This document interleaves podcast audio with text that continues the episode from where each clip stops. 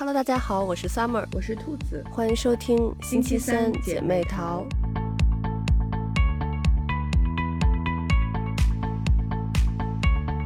这周我们看了一个最近特别火的日剧，叫《重启人生》。嗯，这个剧呢，虽然现在刚四月份，但是就是我觉得这个剧已经可以排到今年的应该是三大神剧之一了。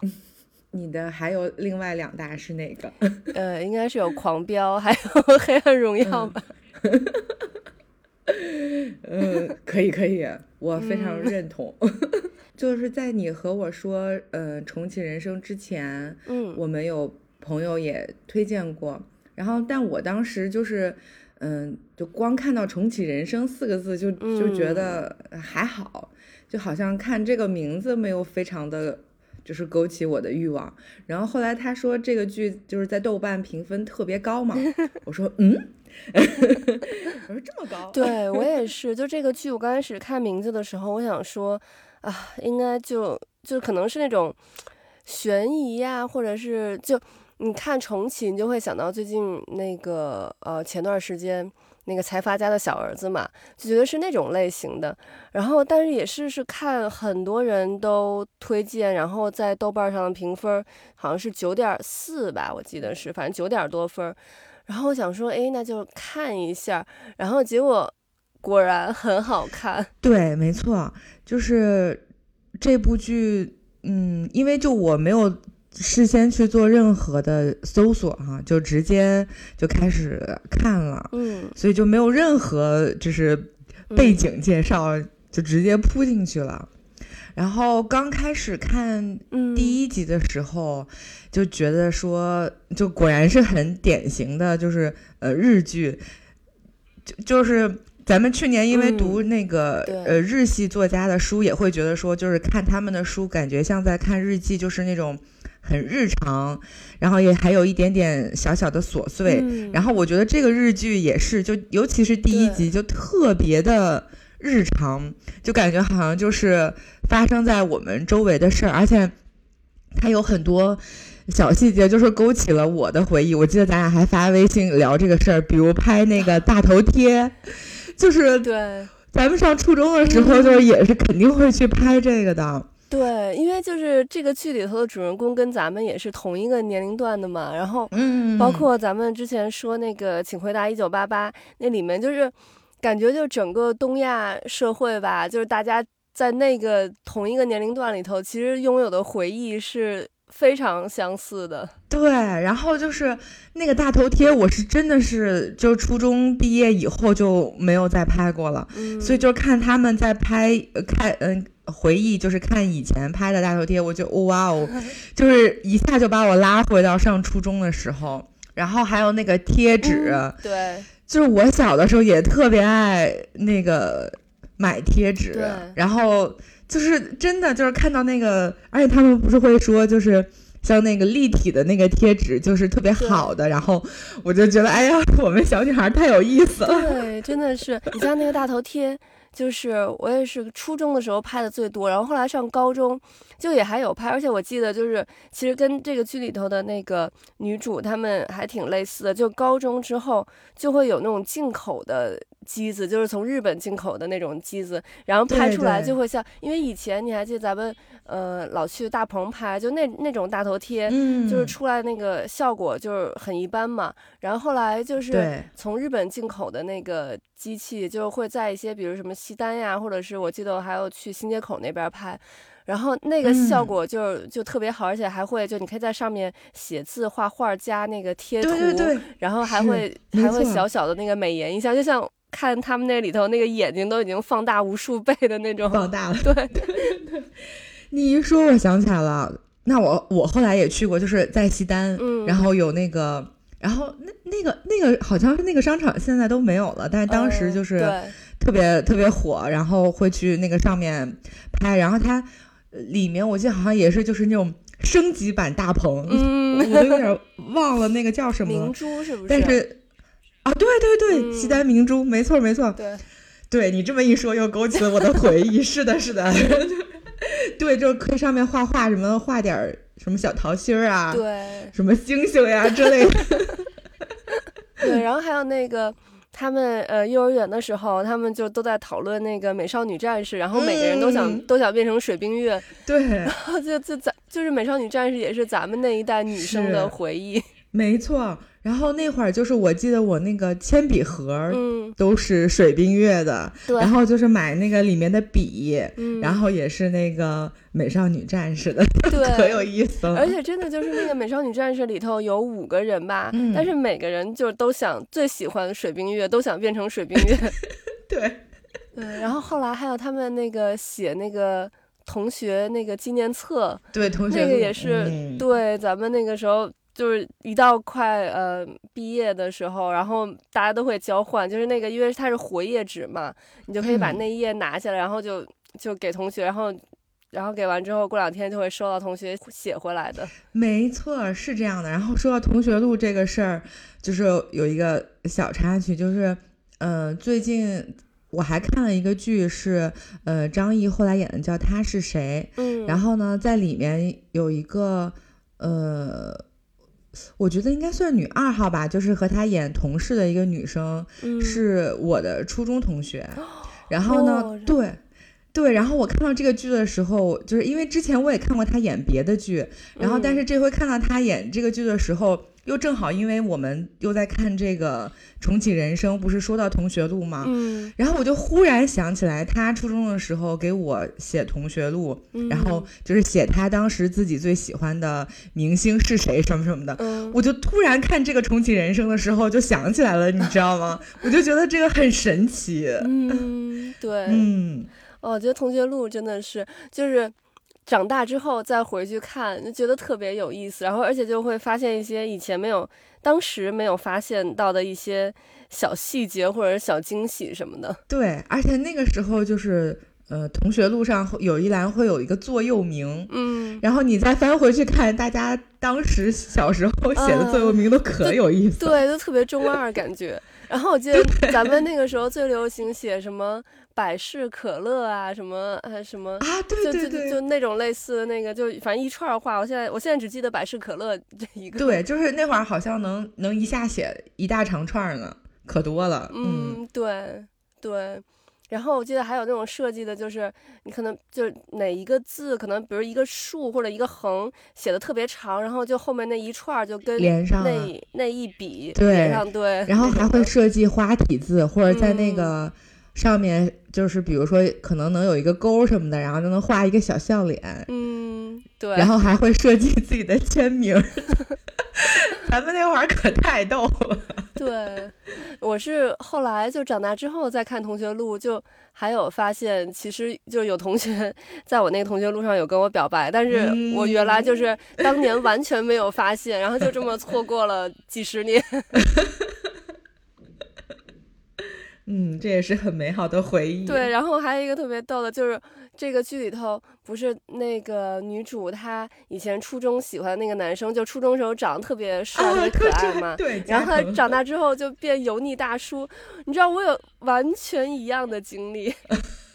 就我小学的时候。我有一个男生，然后就真的就跟那个剧里头那个男孩长得还挺像的，就是大眼睛、双眼双眼皮，然后就是那种小正太的那种那种长相。然后小学的时候，就是他还会专门就是有一个呃，就只有他叫的我的专属的一个外号，嗯，就是他给我起的，但别人不会这么叫我，只有他会这么叫我。然后那个时候运动会什么的，我跑步，然后他还会就是叫我那个专专属的外号，然后给我加油。然后后来。呃，因为小学同毕业之后，就那个时候小学大家也没有那个手机呀什么的，好像小学有写纪念册吗？有点忘记了。反正一般小学毕业不就大家不太会联系了吗？嗯。直到上大学，我们就是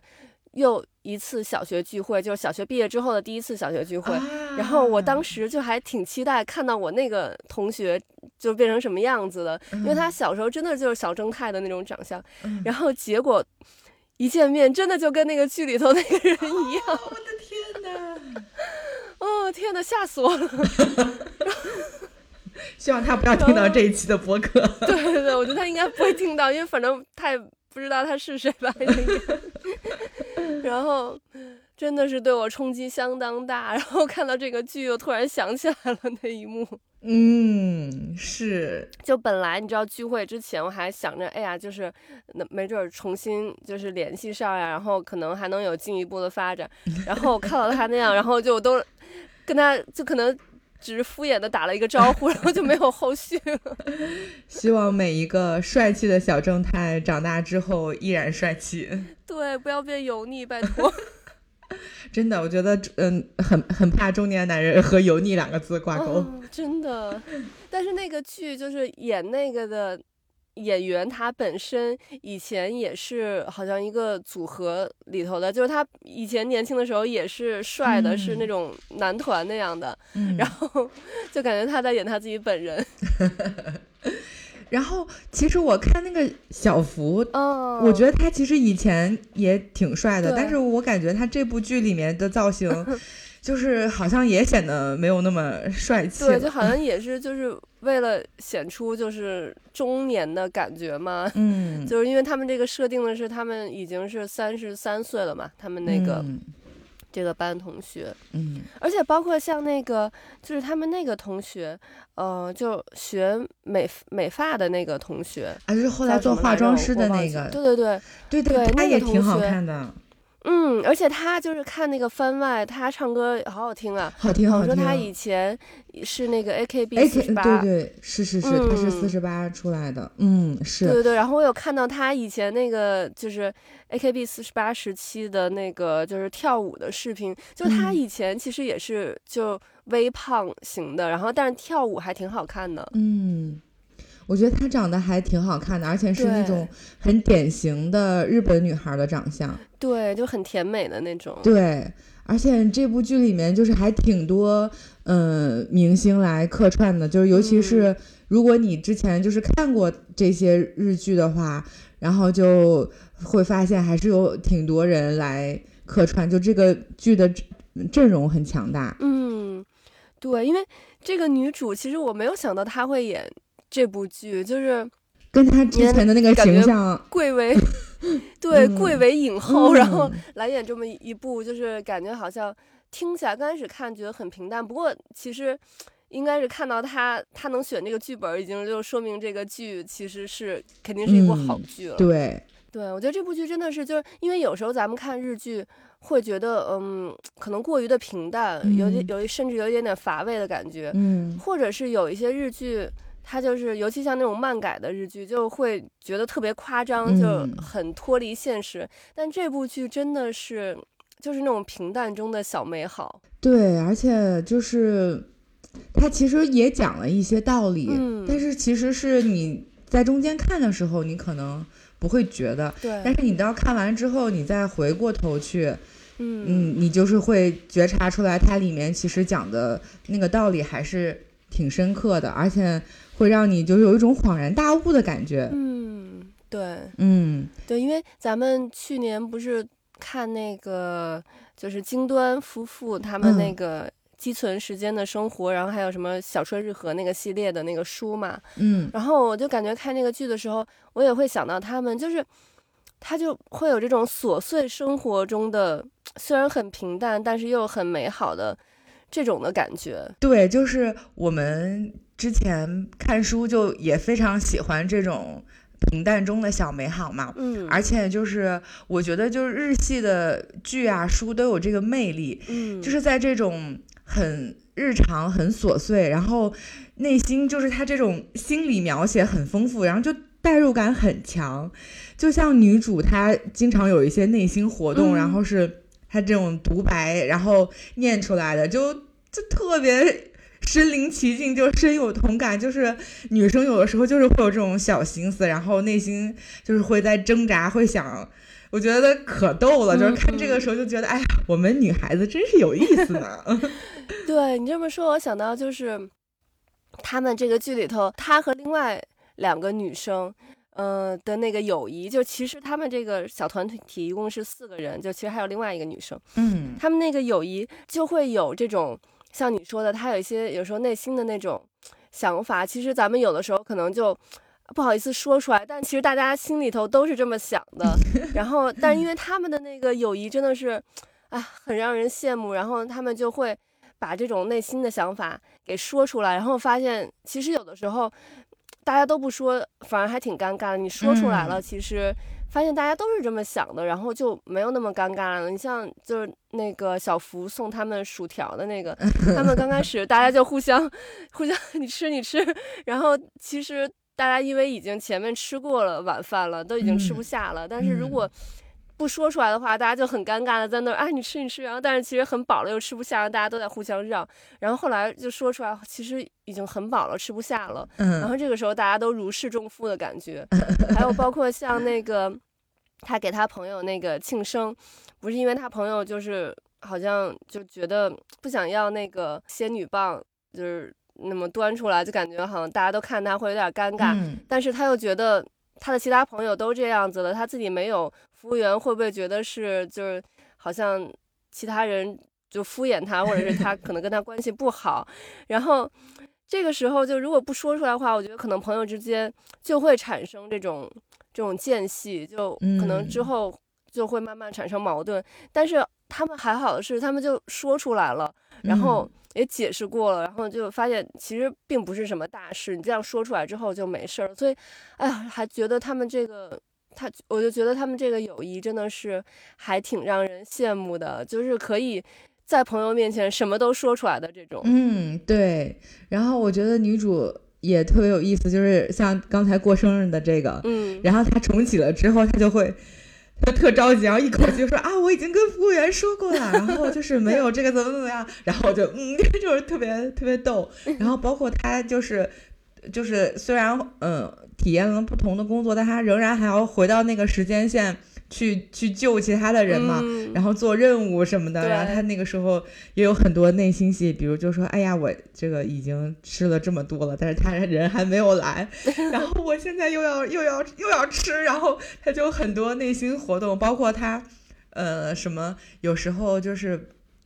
有那个叛逆青春叛逆期的时候，不太对，不太喜欢他爸，然后他那个内心活动 也特别特别有意思，然后我就觉得就是对于这些。嗯，心理活动的描写，我觉得真的非常的好。嗯，就是我觉得这是这是日剧很擅长的一个点，就做的特别好，就真的是我觉得很不错。对，因为就是这个剧的编剧嘛，笨蛋节奏，他就在里面其实也客串了，就是那个在天堂里的那个办事员，就是他太搞笑了，那个人真的。对对，就认真的在搞笑。是的，他他就很。擅长这种呃女性这种这种碎碎念，就女性这种的小心思。嗯，他之前有一个呃情景剧，好像是呃 O L 什么什么那个，是讲这种也是这种女生的。这种各种碎碎念啊，这种小心思，然后据说也是挺好看的，因为我看很多人就是在这部剧，嗯，弹幕里头呀，包括留言里头就在推荐这个编剧的那部剧。嗯，这部剧就是导演什么的都挺阵容挺强大的。嗯，对，这个编剧他有另外一部剧也是这种穿越题材的，叫《最好的选择 Taxi》，然后那部剧。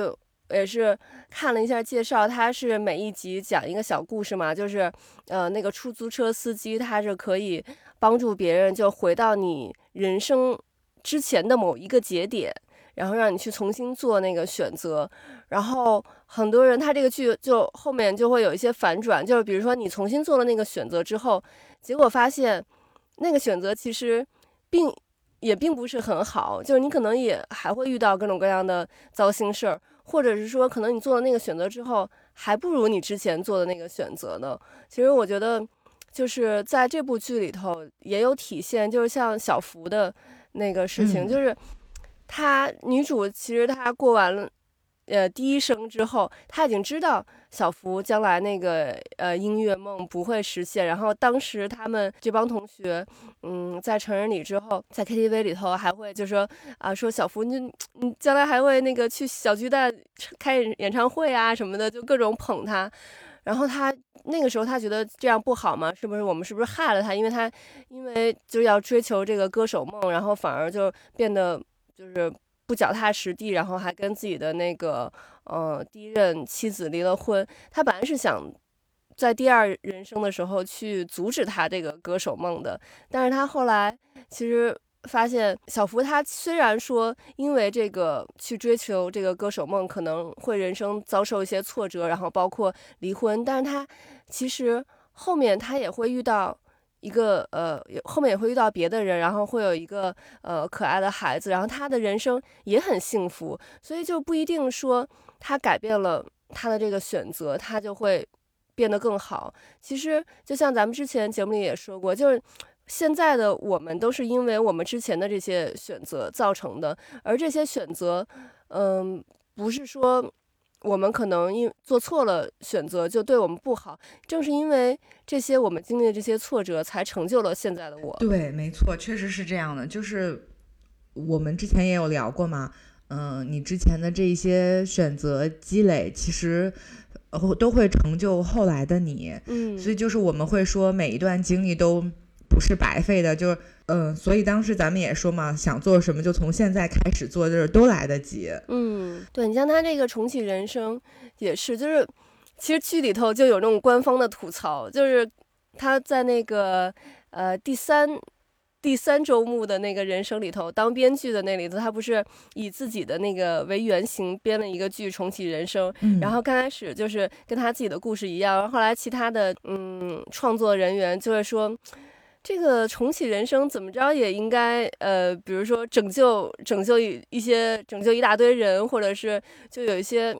感觉。很意义重大的事情吧，就这么普普通通的，只是跟你之前的人生有些许的不一样，然后做了一些小小的好事，就感觉很不刺激。然后，但实际上女主的人生就是这样子，就是如果真的重启人生的话，也不一定会有什么多大的改变。其实就是这种，可能在日常生活中，我们一些很小的小事，然后我们把它做好了就行了。对，而且我觉得像女主她。呃，重启了之后，比如说她也没有选择说，嗯，我要去赚大钱，嗯，然后我要怎么怎么样，就是她，嗯，没有那些很，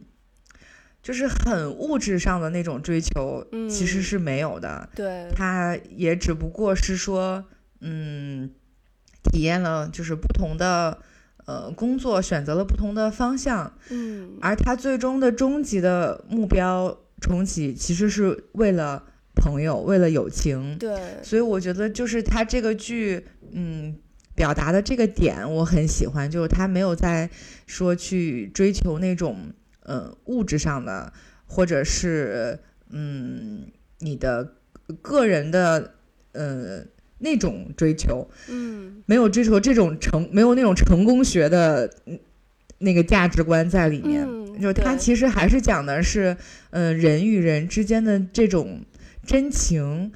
我觉得这个是其实是现代人也很也很急缺的，因为大家都是可能真的有点被社会卷得太厉害了，就是要追求说我要有好的工作，然后，嗯，我要呃买。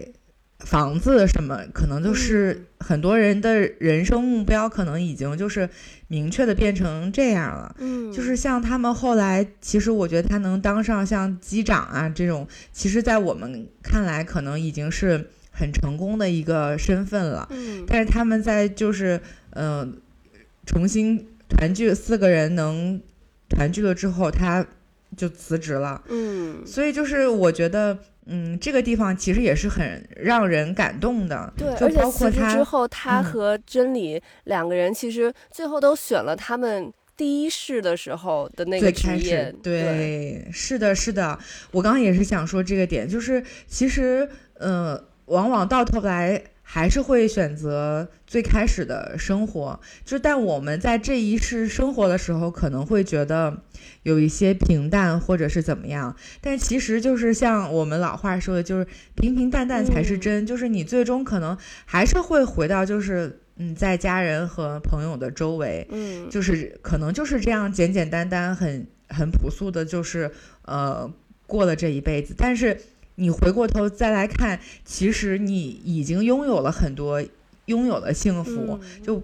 没有必要，或者说不一定非要去追求那一些东西，你才能获得这样的幸福，其实你已经在这种很平静的幸福当中了。所以我觉得，就是他这样的重启，也是想说明这个这个事儿哈。我就觉得这个其实看起来也是，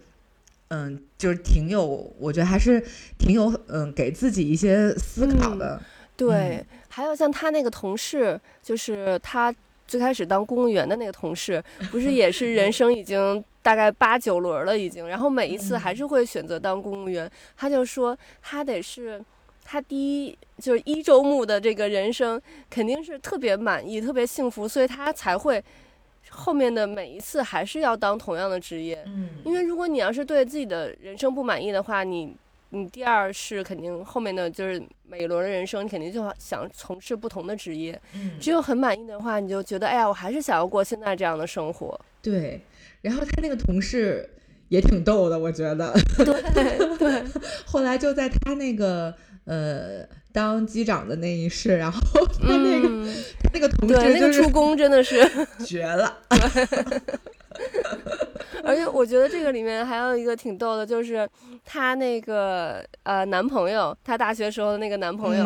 他那个就是她第一轮人生的时候，然后。跟那个男朋友在一起是三年多还是反正几年，然后结果那个男朋友最后就是一直那个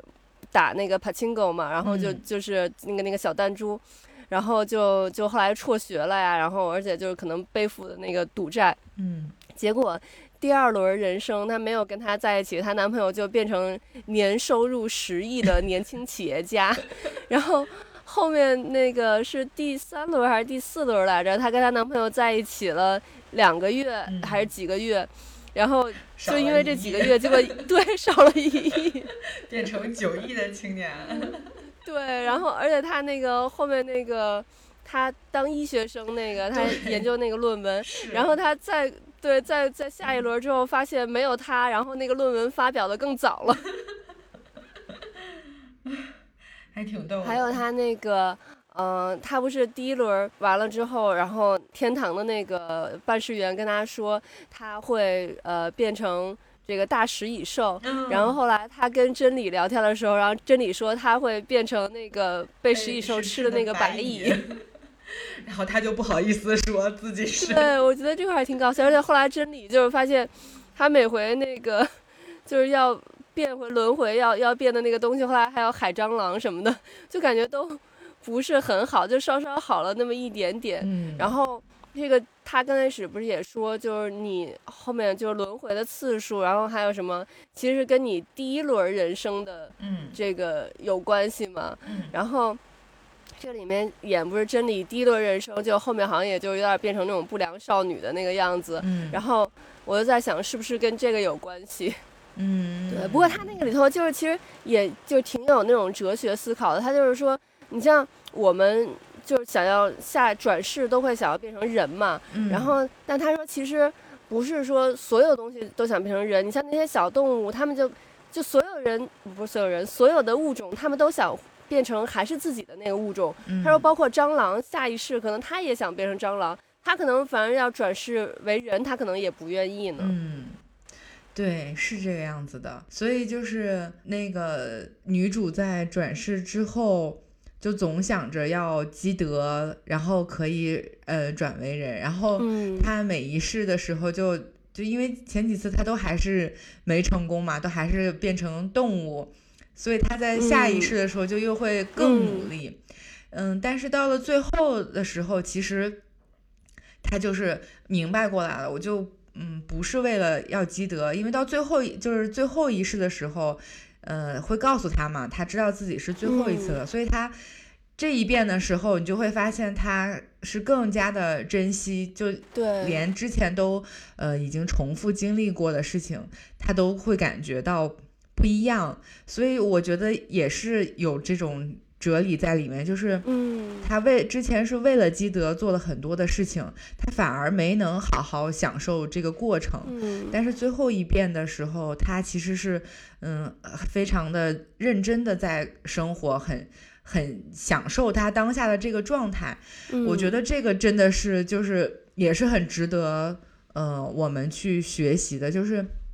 不要为了去呃做一些事情而去做，是真的就是能好好的体验。我觉得就是活在当下，嗯，很认真的活。我觉得这个其实也是挺有真挺有启启发的。嗯嗯，对，而且这部剧它其实前面都是那种比较呃轻松幽默的那种风格，然后但是到最后那两轮其实还挺感人的。嗯，就。他倒数第二轮嘛，那个他跟真理两个人等于就是互相相认了，知道对方是重启好几轮的了。然后他就问那个真理，那个飞机是什么时候？然后真理为了不让他担心，说是下个月。然后实际上是就之后几天就是了。结果真理不是没能成功的救下。那个那两个同学，就那个飞机最后还是失事了，等于他的那个女主的这三个好朋友就都失事了。然后那个他就重新走他们经常走的那个桥洞的那块儿，就还挺感人的。然后后来他那个去世，等于他那一轮完了之后，他就可以转世成人了。对，但是他是为了他那三个朋友，他就是放弃了自己转世成人的机会，又重新再去。重新体验一轮人生，重启了一轮人生。其实他也不知道自己到底会转世成什么，但是他已经不在乎了。他就是是想好好的和他这个朋友去共度完。这个人生对，而且他和真理就是在是幼儿园还是小学，就是再次相遇的时候，然后他们比了那个手势，哇！我当时真的好感动，因为之前他们两个人在上一世的时候还说：“哎呀，说我冲你比这个手势觉得很奇怪。”嗯，但是到到真的下一世的时候，他们互相摆出这个手势，我当时真的哇，我觉得。太感人了，然后我觉得这里面就是小演员们演的也特别好，就是那种很开心的那种相认、那种真挚的感情。当时我真的觉得，就是嗯，很热血，就真的是很热血。嗯，对，我觉得就这里面的小演员演的都好好呀，嗯，尤其是那个演女主的那个。呃，小学和幼儿园时期的那个小演员，怎么能够演出那么成熟的那种？就是，呃，六岁的脸，然后住着一个三十多岁的老灵魂。对，然后就是那个番外里面，他们不是在那个餐厅吃饭，然后演那一段，我觉得太逗了。对，不过其实说实话，我觉得就是如果下一世。轮回成那个危地马拉的大食蚁兽，其实我觉得我我我是可以接受的。我觉得食蚁兽长得还挺可爱的，嗯，但是我不太能接受它那个大长舌头，我觉得嗯，想了想有点，嗯，不太行，不太行。不过我觉得它那个照片选的也都挺逗的，尤其是后面那个海胆什么的，是海胆做成食物之后的样子。对，而且它这里面的那些配乐呀什么的都是。其实是呃还挺搭的，就跟他们他那个变成那个鱼的那个，然后他配乐也有一首歌是那个跟鱼有关的那个歌，然后包括他们也会经常就是在那一世，然后经常有他吃这个青鱼的这个这个画面，然后海变成海胆那个，然后也会有那个。吃海胆的那个画面，就整个还前后呼应的挺好的。我觉得我之后再去吃日料，可能也会时不时的想到这个剧。嗯，对，这里面还有一个让我印象挺深刻的一点，我就发现日本人对于食物浪费这个还真的是挺重视的。就是你看他们感觉就浪费了食物，也会怎么说扣掉他们这个。这个这个积的德的那种感觉，就感觉不浪费食物，嗯，就是有有积到这个应得的那种感觉，就好像咱们虽然也一直说就不要浪费，但对于可能比如说吃完之后剩下一点食物，没有像他们那么重视的感觉。嗯，是，嗯，不过现在国内就是也是。呃，这几年都在倡导这个光盘行动呀，嗯，然后就是呃，就吃多少拿多少啊，就是也开始在呃大力的推行这个了，所以我觉得也是越来越好了。嗯嗯，对，还有一个点就是他那个老师把他那个 Game Boy 给没收之后，然后呃，他不是多年之后在地铁上帮他老师就解决了那个误会，然后他老师把那个还回来，他发现其实老师已经已经玩他那个对通关了，通关了。其实就是现在想起来，就是咱们以前小时候都觉得老师是特别神圣、特别就是遥不可及的那么一个职业，但咱们现在作为成年人，就甚至有咱们的同学也都有当老师的，然后。就发现其实老师也只是一个普通人而已。对，是的，就他这个剧里面的小细节都很很有很好。嗯，他其实是站在了每一个人的角度来说这个叙事。嗯，就是你你坐坐在学生的角度，你会发现老师有让你很不喜欢的点。嗯，但是等你站在一个。呃，是客旁观者的身份，你再去看从老师的角度来看问题，就是他其实也有他自己的困难和难题，嗯，所以他其实帮他解决了那个呃地铁上的误会了之后，对他对这个老师来说，其实是一个非常非常重要的点，嗯，所以就就这个剧很有意思的就是，他让你从一个类似上帝视角，然后去看到了每一个人。背后的生活，然后也看到了他的困境，然后他的善良，他的好的点，所以就其实每一个人都是有很可爱的地方的，只是因为我们和他的交集的这种身份或者说场景不一样，我们只能看到他其中的一面。对，嗯，所以我觉得就是这个剧，它其实有很大的魅力在里面。我觉得也是为什么。大家会觉得它很好看，呃，感觉好像看起来就是哦，很日常、很琐碎，好像没有什么剧情呀。但是为什么这么受欢迎呢？我觉得就是因为它里面这些细节的点做的特别的好，很到位。我觉得这个剧就是设计还挺巧妙的，是就是。一开始我就是已经认定了他们，嗯，好朋友就是三个人。哦，对。所以当那个真理出现在那一世，就是突然来问他说：“你是不是已经就是重启了？”然后当他就是从真理的角度来看，嗯，这个故事的时候，然后就会发现啊，原来一开始的时候是四个人呀。然后就是这个设定，就就对我来说是一个。挺大的反转了，嗯，然后就是就是这个地方看了就会让我觉得好像哦，我就是又要重新看一遍到底是怎么回事儿，对对，所以当时就是原来是四个人的时候，我就是哦天哪，原来这个事情是这样的，嗯，然后所以真理的重启就是让我觉得特别的感动，对它这里面其实就有好多种小细节，包括像之前呃他们三个人。呃，放学走，然后还会跟真理就是拜拜，但并没有一起走，就是这些都是其实铺陈的这种小细节。对，就包括他们第一次在那个便利店的时候，嗯，还是第二次在便利店，就是后来给到了一个真理，就是看他们几个人的镜头。我当时还想，就是嗯，就是他。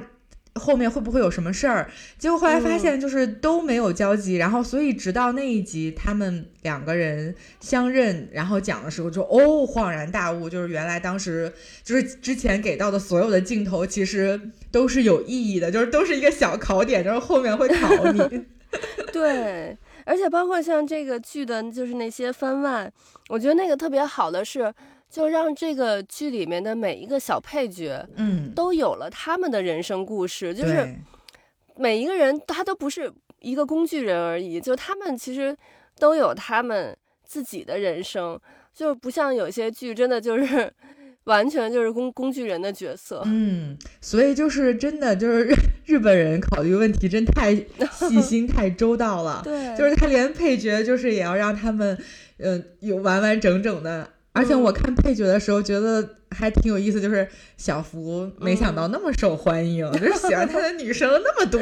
对，我觉得就是那个女生那个太逗了，那那一集就那个番外。哦，但是我觉得 为了追小福，对，然后那个前面做了那么多的功课，结果后面什么都没了。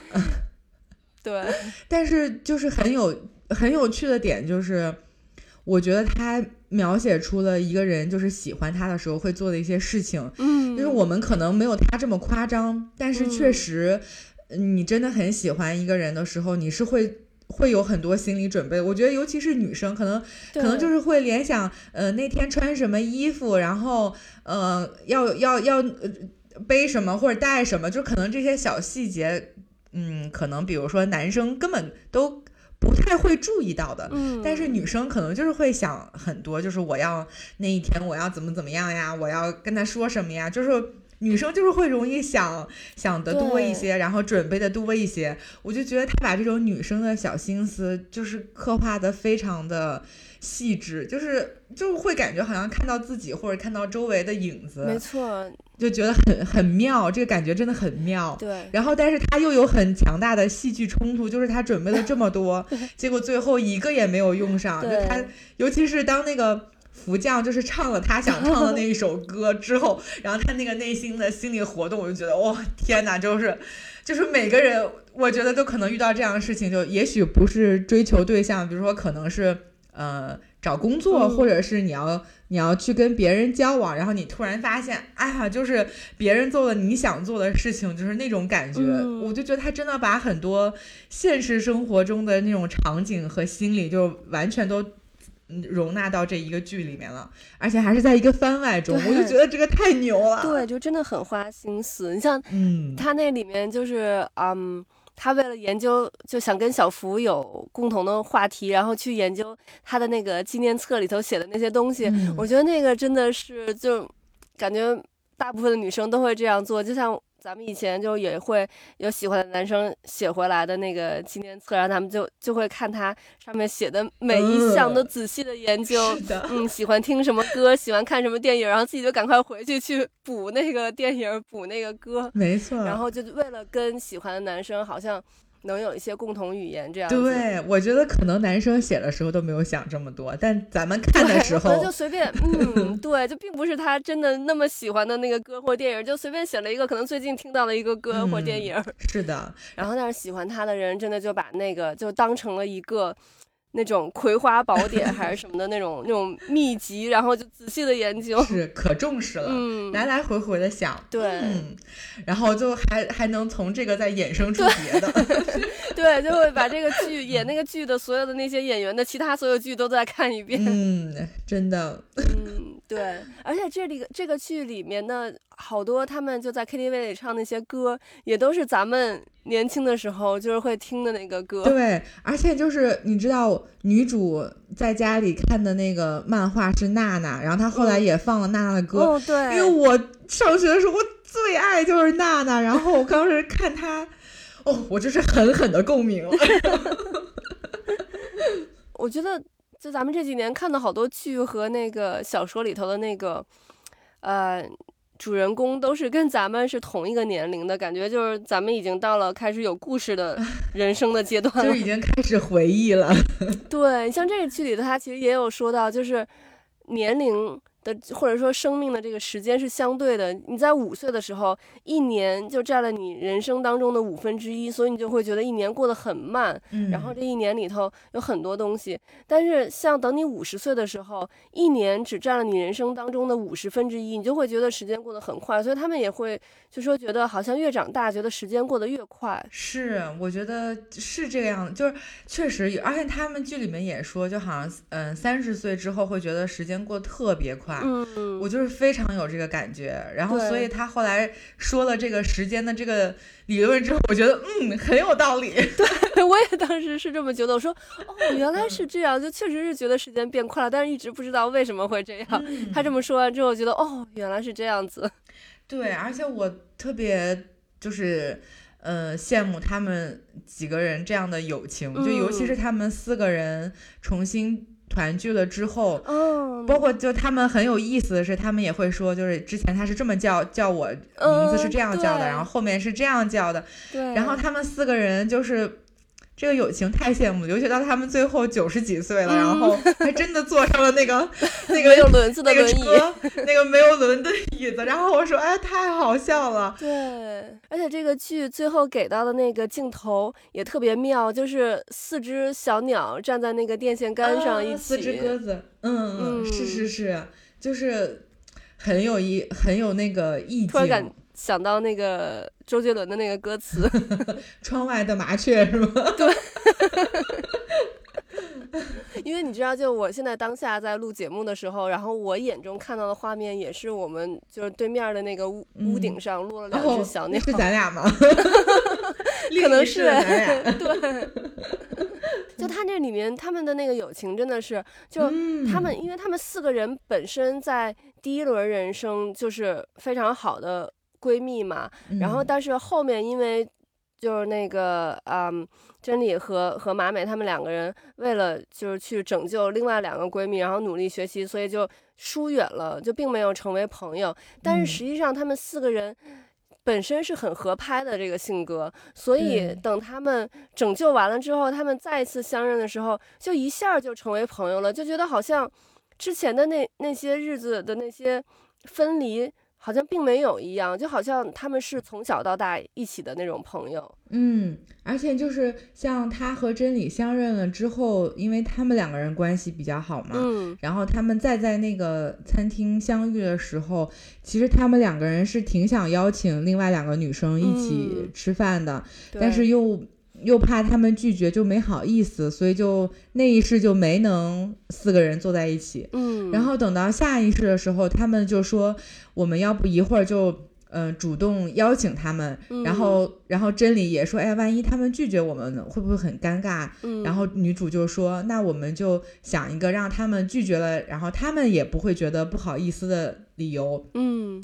然后最后他们四个人就是很开心的坐到了一起。我那会儿也特别特别感动，就是就是也是觉得说，嗯，不要不好意思，就是你真的很想和他成为朋友的话，就是你就主动一点儿，就哪怕被拒绝了也没关系。就是我真的特别喜欢他们四个人在一起这种友情，就包括我给你推荐那个基一，我也是就是非常喜欢他们的那种友情，因为他们都四十多岁了，而且又在一个医院，因为我们很。平时有时候会说，就是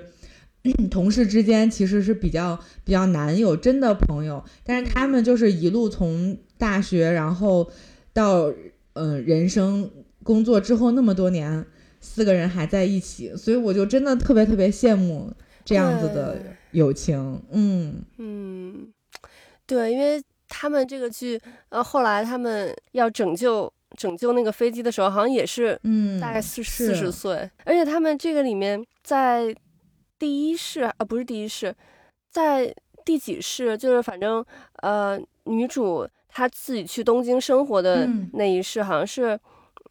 第三世吧，就他当那个编剧的那一世，然后他那两个朋友，就那一世他还跟那两个是好朋友嘛，嗯，然后那两个人就跑到东京去，然后去跟他一起聊天，然后那个喝酒、吃小零食什么的。结果过了两周，然后又去了，然后他还会说你们是不是来的太频繁了？然后那两个说不频繁啊什么的。我觉得就这种不怕麻烦朋友的这种友情，就是。真的是很让人羡慕，就是已经到了一个境界了。就是有，因为有的时候朋友之间可能还还怕说，哎呦会不会太麻烦你了，然后好像就会影响我们的友情。但是他们已经就是好到我根本就就不怕麻烦你，我没，然后我没事我就睡在你们家，就是那个地上打个地铺就就行了。嗯，然后包括像那个。他们小时候换那个贴纸也是，就真的朋友之间，其实就是我就是要用各种谈判的技巧，用各种小心思，然后换到我最想要的那个。然后，但是他们呃后来不是那么亲密的朋友的时候，他们就会很客气，就是哦，我给你一个你想要的那个特别好的贴纸，但是我因为跟你不是那么熟，那我就要一个普通的，因为我不好意思去跟你好像就感觉好像是呃欠了人情这样子，所以感觉只有真的朋友才会。就是没有那种不好意思，就我想要什么 我就直接说出来那样。对对对，所以他们后来就是只问他要了一颗普通的小星星的时候，女主还很失落，就说啊，他在跟我客气，就是这种感觉。